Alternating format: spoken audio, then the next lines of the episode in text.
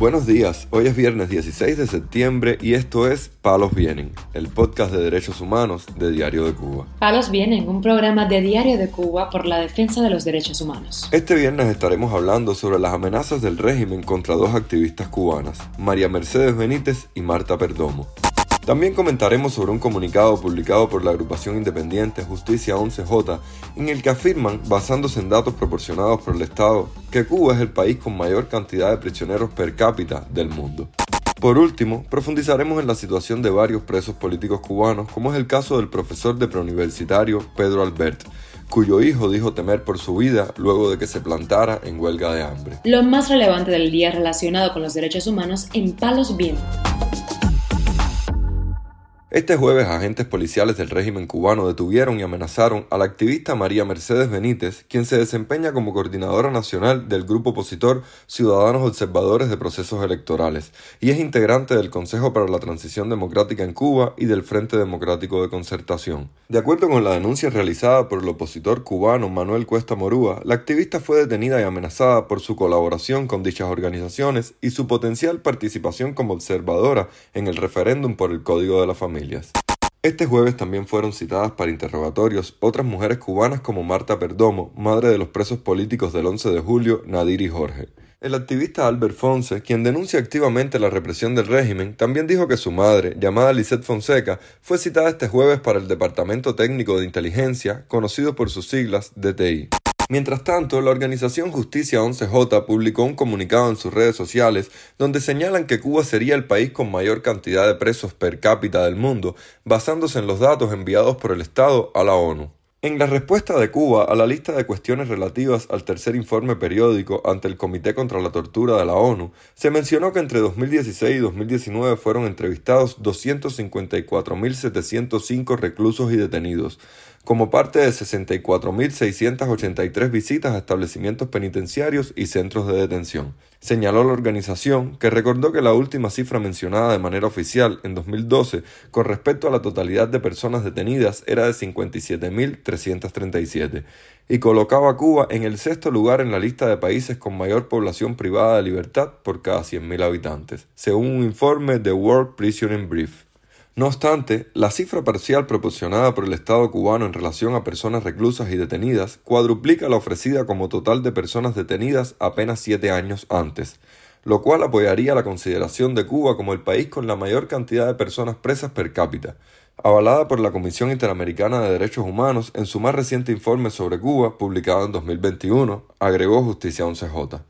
El viceministro de Relaciones Exteriores cubano, Carlos Fernández de Cosío, negó este jueves la ola represiva desatada en la isla en respuesta a las declaraciones del portavoz del Departamento de Estado de Estados Unidos, Ned Price, quien dijo que en los últimos cinco años el régimen cubano se ha hecho mucho más represivo en muchos aspectos. Para sostener su política abusiva contra Cuba y el pueblo cubano, el gobierno de Estados Unidos alega una ola de represión por parte del gobierno cubano sin evidencia o hecho que la respalde. Ciertamente, sin manera de demostrar que es más dura que la represión en Estados Unidos o algunos de sus aliados más cercanos, contestó Fernández de Cosío en Twitter. Mientras tanto, la política hacia Latinoamérica del presidente estadounidense Joe Biden recibió este jueves un duro reproche por parte de congresistas republicanos que le exigieron que deje de apoyar a dictaduras como la de Cuba, Nicaragua y Venezuela.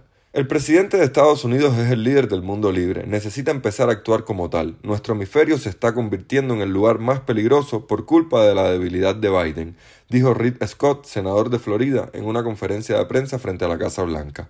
La actitud de la administración demócrata estadounidense hacia países como Cuba, Nicaragua, Venezuela y Colombia centró sus ataques y los de otros líderes comunitarios de ese estado.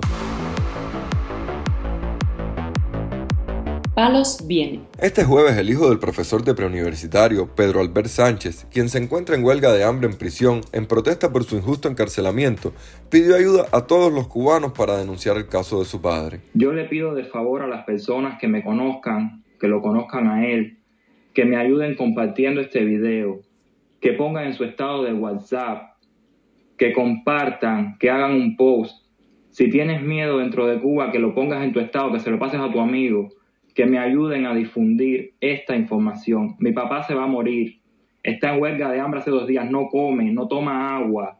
Ya ha hecho tres huelgas allá adentro. Pedro Albert Sánchez, de 65 años de edad y paciente de cáncer, fue arrestado días antes de la marcha cívica por el cambio convocada para el 15 de noviembre del pasado año, luego de que hiciera pública su intención de participar. Tanto mi hermano como yo estamos desesperados.